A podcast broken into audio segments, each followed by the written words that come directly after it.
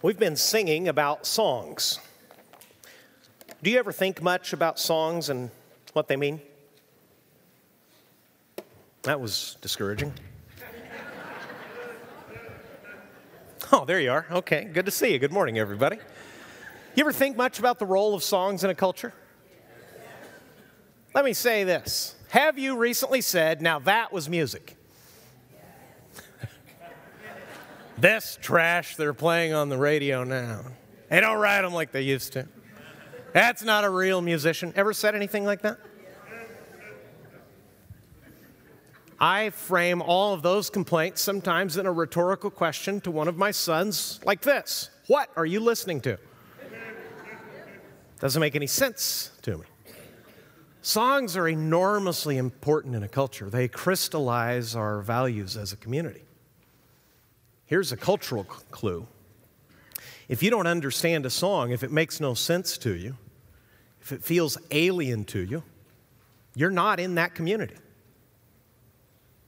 I've stood by veterans who have served in combat and been moved by the national anthem or by taps, but not as they have. It reaches them in an entirely different way. I can see it. Something comes over them, especially when they hear taps. Now, why is that? Because I'm an American citizen, but I've never been part of that very tight knit, very unique, very loving, sacrificial community of people who are actually willing to go to war for the rest of us. A philosopher expressed it like this He said, I don't care who writes a nation's laws so long as I get to write their songs. Because songs reflect value. Sometimes you hate a song because it lifts up a value that you don't hold. Doesn't make sense to you. That may be their point of view, but you don't share it. Popular culture is littered with such songs that tell us what value is and where it is to be found. Every song communicates that. That's why it's very interesting to read Colossians and find what most scholars agree is an ancient Christian hymn. What I read to you earlier, we're not entirely sure who wrote it. It may have been Paul himself, or he may have been using material that was already being sung by Christian churches. And that's fascinating because if someone else wrote it, it's within the lifetime of people who saw Jesus walk on earth. And they're going to tell you, as a worshiping community, who they believe Jesus to be. And when Paul wrote it down, whether it was his original writing or as he sometimes does, he cites the songs that Christians were already singing. It tells you exactly who they believe Jesus was. And understanding who the first Christians believed Jesus to be is enormously important. When you ask the question, as Jesus himself did, who is Jesus in 21st century America and anywhere else in the world, you're going to get a lot of different answers. Let me give you a few. For many New Age thinkers and Eastern religions, Jesus was an enlightened one. He was a man who, through love, achieved enlightenment, and he has something to say to us about truth in general and love in particular.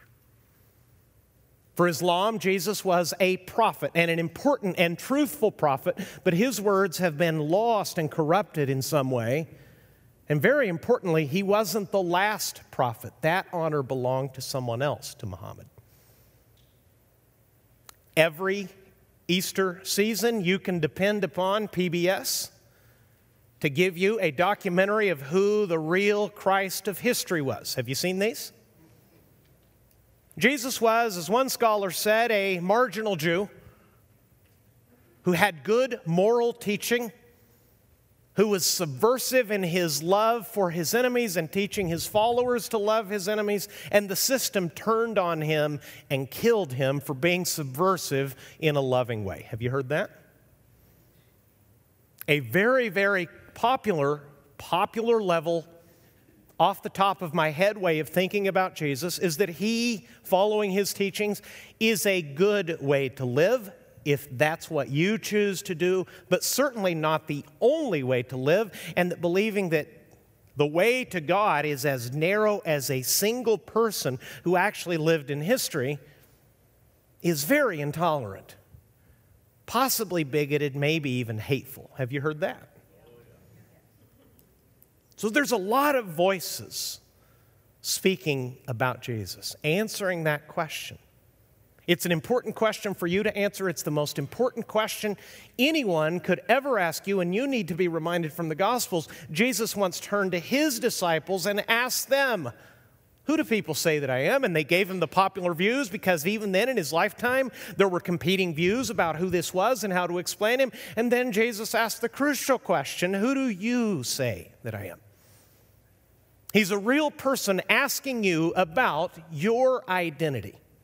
And in Colossians chapter 1, we read an ancient Christian poem or hymn telling us about Jesus. Please open your Bible there. If you don't have a Bible with you, please help yourself to one here, and if you need it, take it home, please. Paul is writing to an ancient Christian church in a not particularly important city called Colossae in modern day Turkey. Real people with real marriages and jobs and children and problems. He's going to address all of those in the letter first.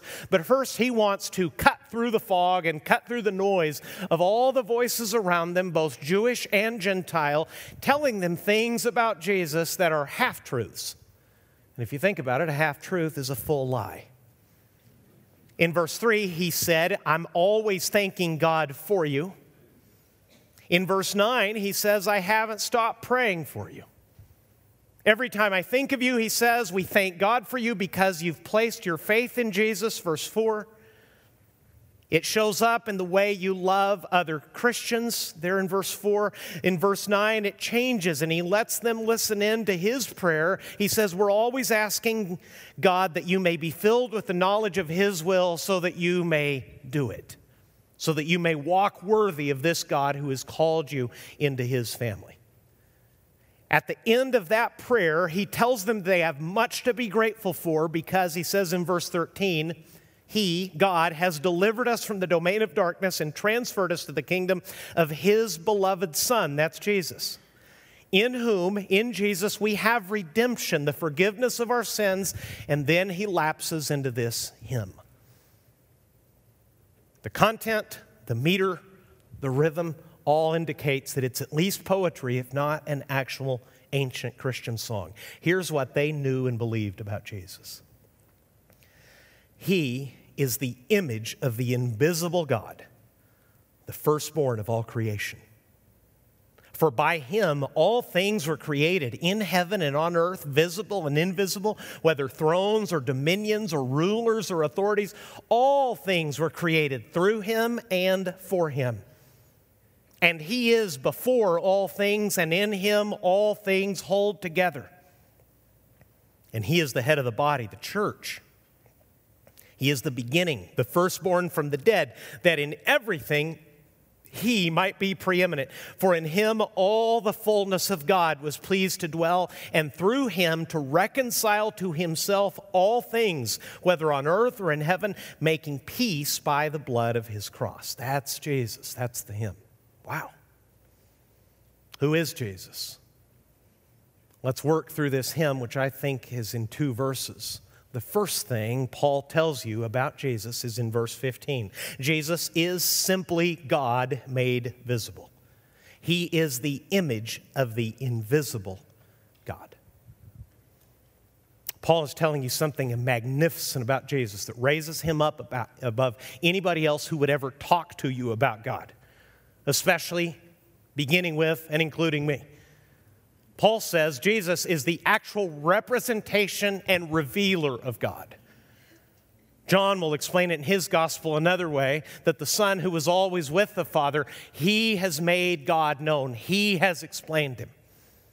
So when you're seeing Jesus walk on earth, he does things that only God can do, that no one else can explain, that no one else can engineer, that no one else can will into being. He is God made visible. That's what Paul means when he says he is the image of the invisible God. In verse 19, he says it again In him all the fullness of God was pleased to dwell.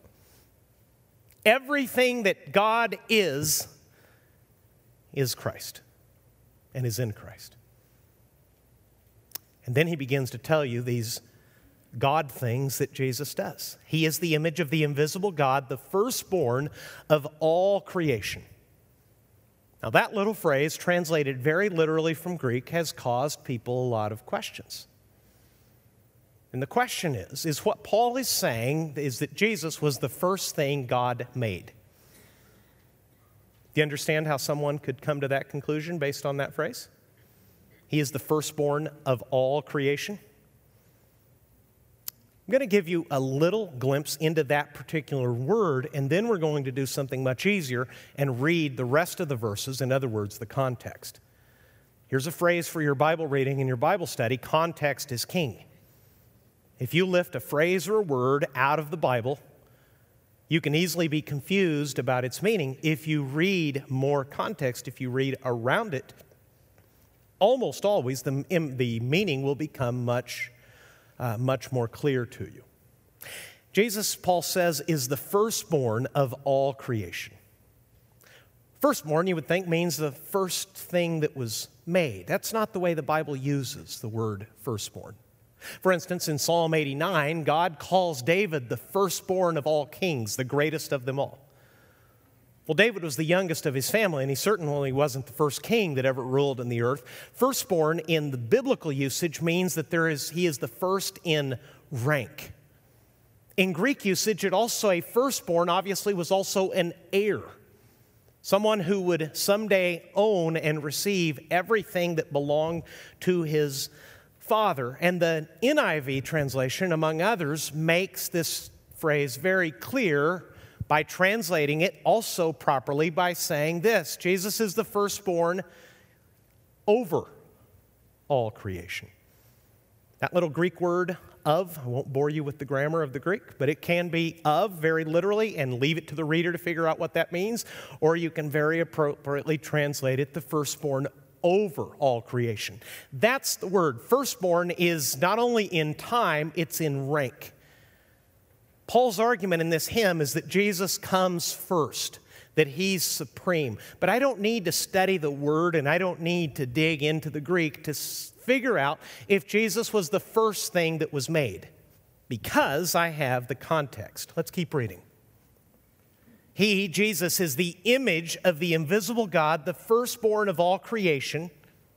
For, in other words, because, for by him all things were created in heaven and on earth, visible and invisible, whether thrones or dominions or rulers or authorities, all things were created. What's it say? Through him and for him. Was Jesus then a created being? No. The context says, in every possible way, that whatever firstborn of all creation might mean, if I look at just that little phrase, Paul couldn't possibly have meant that Jesus was the first thing God made. In fact, he goes out of his way using some of their religious categories in verse 16 to say that Jesus is above and in charge of everything. Look again at verse 16. For by him all things were created. In heaven and on earth, visible and invisible, whether thrones or dominions or rulers or authorities. In other words, earthly powers and heavenly powers, presidents and angels angels and demons. Wherever there is a throne or a ruler or a principality or a power, wherever there is any power structure of any kind on earth or in heaven, who's in charge? Jesus. You getting the idea why they called this a hymn? This is big, majestic, lofty language. Jesus was the one through whom everything was made, and then it says something amazing. Things were made, all things were made through him, and also, what's the last phrase? For him. He's the goal, he's the point. This is his world. It was made for him to enjoy and for him to rule over. We can only be speaking of one person. We can only be speaking about God, which is why Paul gave you the headline in the very first verse. He is the image of the invisible God. How are we doing out there? You wouldn't tell me if we weren't, right? So I'm just asking. It's vitally important that you understand Paul's progression here. He says then that Jesus is first the creator. I love verse 17. He is before all things, and in him all things hold together. See, scientists, particularly physicists, are currently searching for something called, in all in initial capital letters, the theory of everything. Have you heard of the theory of everything? The theory of everything is the holy grail of science, whereby, if we can ever build the theory of everything, we will understand how the entire universe works, including being able to predict with confidence how any experiment is going to work out because we're inside the system. We've accessed the operating system. Paul's answer is Jesus is the one who holds the whole universe together. He's the system of systems. He's not an abstract idea. He's a person keeping the entire universe together. The reason science has its limits and we cannot particularly understand where matter came from or how it subsists rather than coming apart is because that answer is simply not available to us here. It was, we are living inside a created system. And there is a creator that is much, much greater than the system who made it for his own purposes, yes, for our enjoyment, yes, for our blessing, and he's the one that's holding it together. There's a man here in our church, and I won't mention his name to, so I wouldn't want to embarrass him, but he created the coffee makers that this church uses to make its coffee.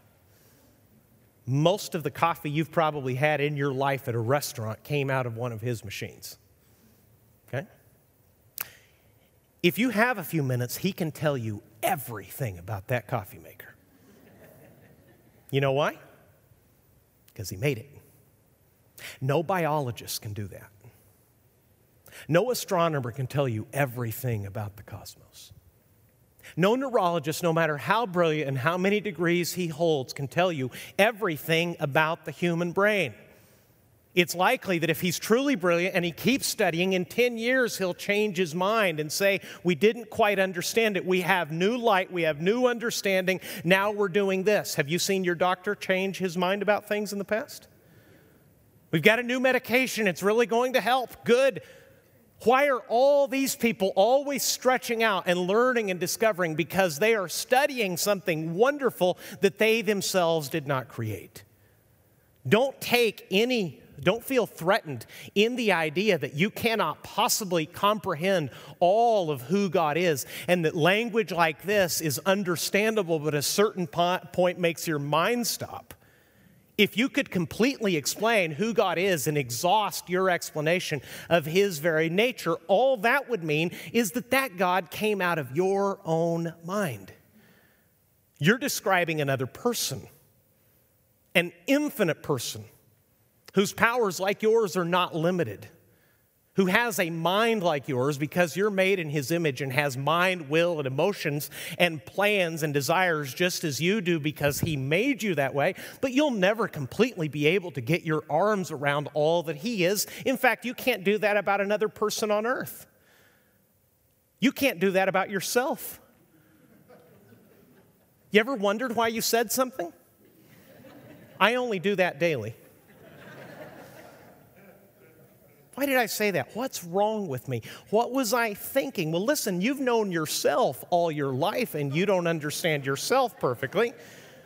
Where did you ever get the idea that the one who made everything else, who is the agent and the point of creation, could ever be exhaustively understood? Known for certain as someone you know and love and trust and have a relationship with? Absolutely. Exhausted, put down on paper, put in a box, Named, ranked, and serial numbered? Absolutely not, because he is the creator of all that is, and he even holds it together. That's the first thing that Paul tells you about Jesus. What else does he say? Verse 18 And he is the head of the body, the church. He is the beginning, the firstborn from the dead, that in everything he might be preeminent. Does it seem to you that Paul kind of dropped in category when he was talking about all of creation being made by and for Jesus Christ, and then he started talking about the church? Do those two things seem to follow to you? A lot of people say, well, I, I love creation, but the church, eh. Love going out and watch the Pacific Ocean, watch the waves roll in. Love to go out in the desert of Utah and see the colors and the beauty. Watch see how the sky turns purple at dusk. The stars start to come out. Creation, that I can understand. Why is he talking about the church? If you don't understand this, you'll never give the local church, in other words, Crosspoint or wherever local church God places you in, its proper place. That's not a mistake and it's not a downgrade in this old hymn. Paul says the point of the hymn, what he wants the Colossians to understand, is that everything Jesus is and everything he did was to show himself to be preeminent.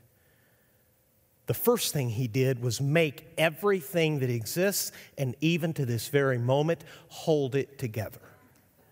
But that's not all. He's not just the creator, he is also the head of a normal, organized little body of believers called the church. That's what the church means. Literally, it means in Greek a called out assembly of people who have been called together for a specific purpose.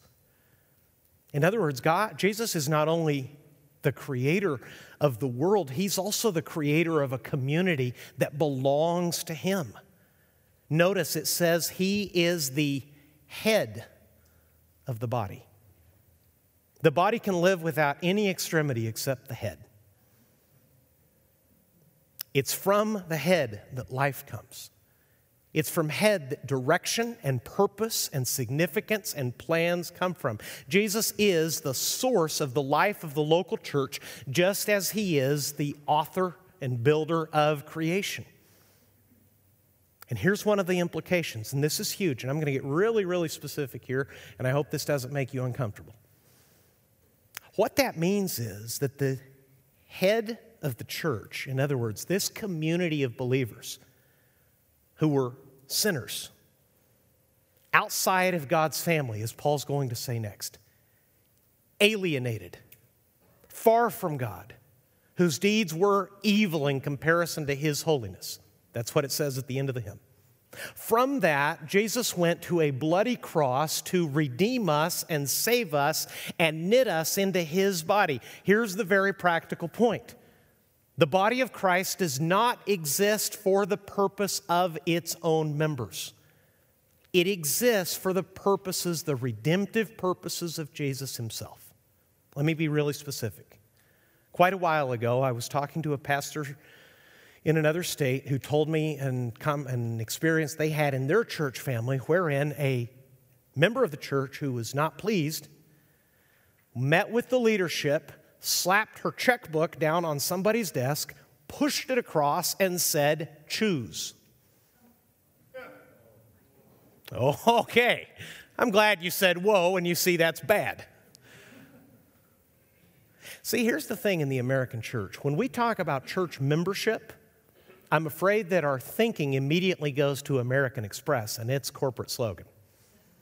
What does American Express say? Membership has its privileges. That's not the way the Bible speaks of membership in the body of Christ. Yes, it is privilege to be united to Christ, but the point of having various members, parts of your body, is function, purpose, the part of the, it's like we're part of the rescue squad. Jesus, who came to seek and to save that which was lost, who gave himself up on the cross to pardon sin, to wash sin away by his own death, and who came back to life, resurrected to give eternal life to anyone who would love and trust him in that way has now made a body, a community of people who are notable by their weakness and by their sin, but also by their forgiveness and their love for Him and their love for one another, who now, in gratitude to Him, not to repay Him, exist to serve Him and love Him and do whatever He, the head, says and directs. So it's more like a fire rescue team where every member of that team doesn't see himself arriving on the scene of a disaster as a privileged man who will stare at his badge and stare at his gear and say, Man, it's great to be a firefighter. There were 10,000 applicants for this gig, but they gave it to me. Isn't this great? No, he's going to take all that privilege and all that blessing and run straight into that building because the purpose of the firefighter is to rescue people. And they don't have anybody whose job it is to sit in the fire truck and crank the radio. Nobody's going to sit in the fire truck listening to his favorite songs while everybody else works. You understand? That's us. That's why Paul was in prison. He had given his life in obedience to Jesus to forming these little communities of faith made up of messed up, misguided, broken, sinful people who would be rescued as trophies to the grace of Jesus Christ and given new life in Him to preach this good news, as Paul says at the end of this, uh, the end of this passage, everywhere. How did Jesus do all that? He was not only the creator and the head of the church, he was also the firstborn from among the dead. There's that word again. Jesus wasn't the first person re- resurrected, but he was by far the most important. He was the one who gave life to all the others. Look in verse 18. He is the head of the body, the church. He is the beginning, the firstborn from the dead. Jesus is the one who gives life to anyone who trusts him. Just before going to the cross, he said to his disciples, Because I live, you will live also. That's why we were singing about the resurrection a minute ago. That's why we had a memorial service here yesterday and remembered the good, godly life of a woman who died from a terrible, ravaging disease and sang songs and laughed through the whole thing amidst the tears because her life is not over. It continues in Christ. He is eternal life. And Jesus and Paul says the point of all these things of Jesus being the creator and the head of the church and the first among the resurrected from the dead is that he is verse 18 he is preeminent. Paul says that in everything he might be preeminent for in him all the fullness of God was pleased to dwell. What does that mean? It means that Jesus stands alone. He is first. He is the very beginning. And if He really does, if He really is first, He will also come first in my life. The point of this hymn is that everything Jesus is and everything Jesus does shows His supremacy. He is supreme over other teachers, He is supreme over other other beings like angels. He is God Himself in the flesh. And that's not all. Now it's going to get intensely personal at the end of this passage. Look in verse 20. It says, And through him to reconcile to himself all things, whether on earth or in heaven, making peace by, what's the phrase say? If you were in the first century, you would understand what an ugly image that is to drop into the middle of this lofty hymn. See, we've been not only up in the clouds, we've been beyond the clouds. Paul has been talking about things that happened in eternity past, where there were no people, where there was God alone. The God who Bible tells us in Genesis 1 in the beginning God created the heavens and the earth. That's how far back this song started. Now, Paul stops and says, The way God is bringing peace and reconciliation, not only in your relationships, but will someday reconcile all of his fallen, ruined creation, he did all that through the blood of the cross of Jesus. That's an ugly image. See, we've made the cross, it's become so normalized in our culture that we even use it as decoration. There's one on our sanctuary, it's in our very name. That's fine, that's good. That's all, that's all purposeful. I'm just telling you, in 2,000 years, things have changed. These readers were well familiar with Roman crosses. They knew how men were nailed screaming there. They knew how that rough lumber got stained by blood and how those crosses were quickly made and lashed together by spikes and ropes to receive the most wretched of people upon them to die, usually in the space of days, not just a few hours. Now, Paul's going to tell you that not only is Jesus supreme in power by creating all things and becoming the head of a redeemed, loving community, and taking his own life back as he promised to do, that he would lay his life down and he also had authority to take it back in the resurrection.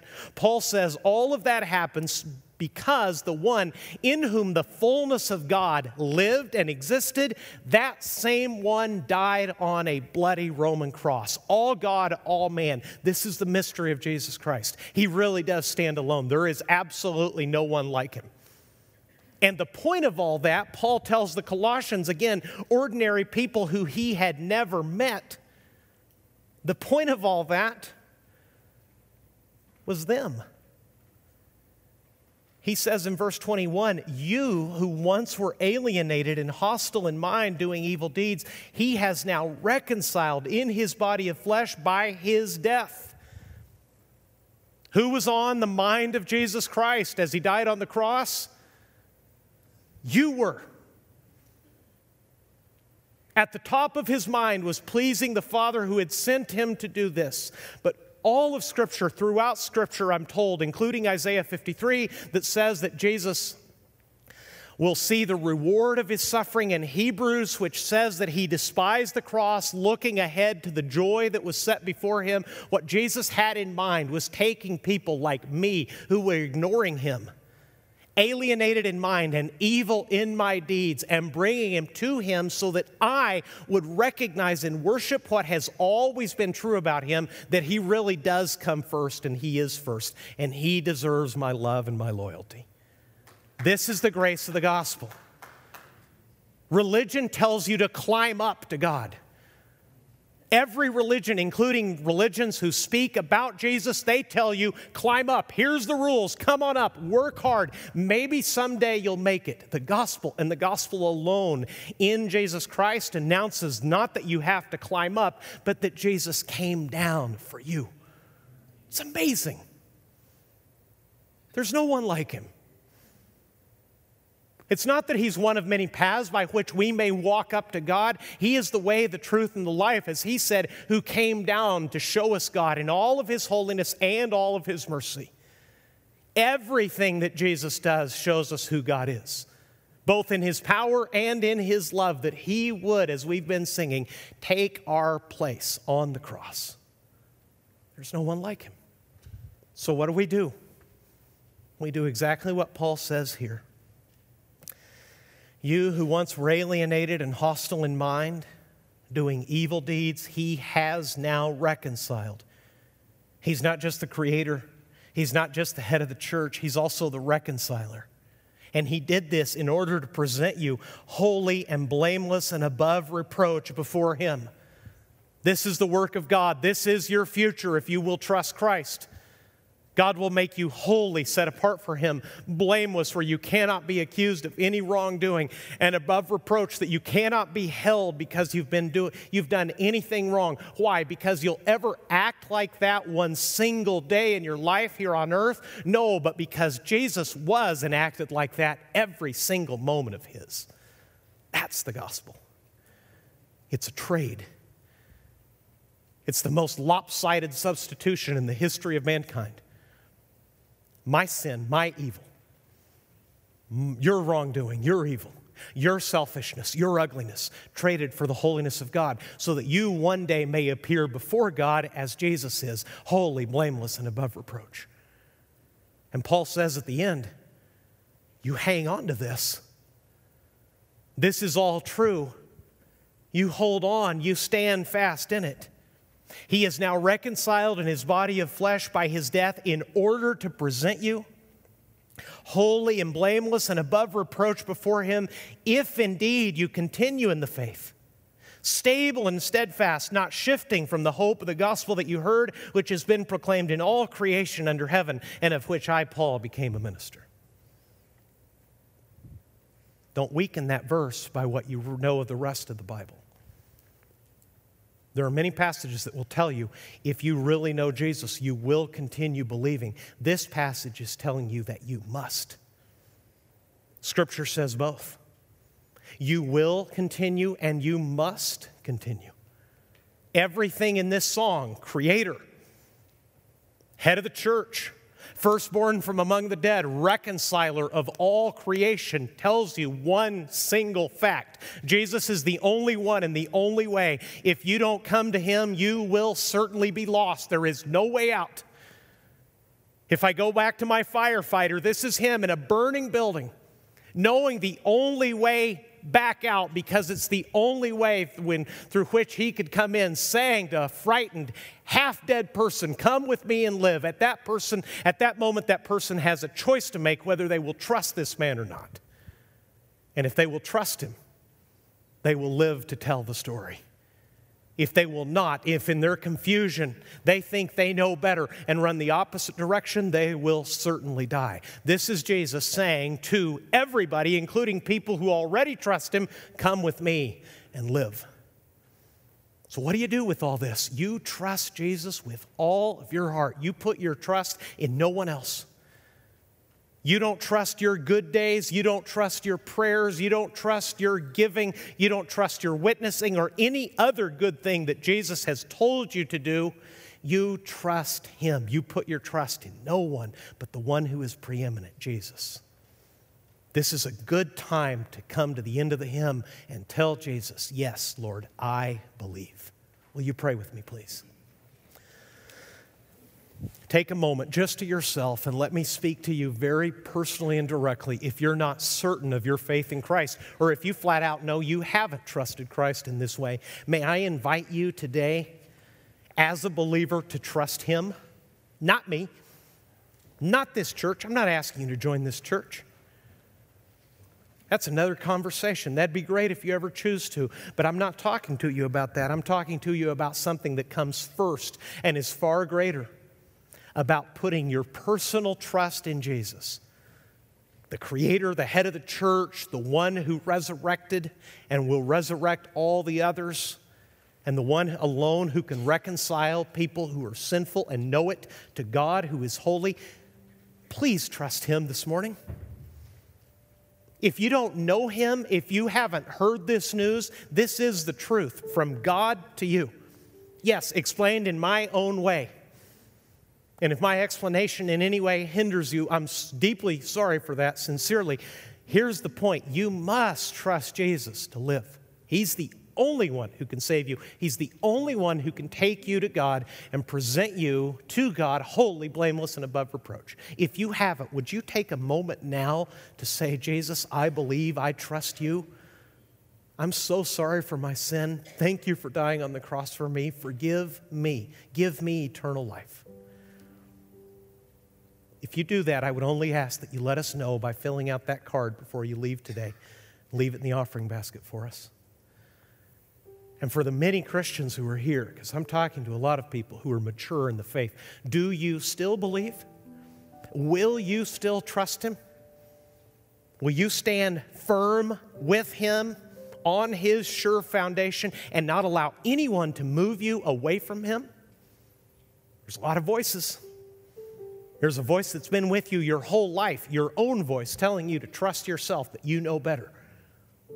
Let me invite you to put that foolishness away and tell Jesus yet again, Yes, Lord, I believe you. I trust you. I'm saved because of you. Take a moment and worship Him in prayer and tell Him. Lord, thank you. By your grace, I still believe. I believe more now than than I have in the past. Help that to continue, our relationship to grow by your grace. And do that for everyone here. I pray for the one or two or I don't know, 12 or 20 who are here this morning who don't know you for sure. They, they know the idea, they know the story, but they haven't placed their trust in you. Give them the grace to do that right now. Jesus, you're the only one who can save us. Thank you for will, be willing to die so that we could be saved. We give you these prayers, this worship, our gratitude, this simple offering from what you've blessed us with, what we've earned this week. All, Lord, because we love you, not to repay you, and because we want others in Huntington Beach and the surrounding cities and around the world, all the way to Cambodia and Beirut. We want them to know and love you. In Jesus' name, amen.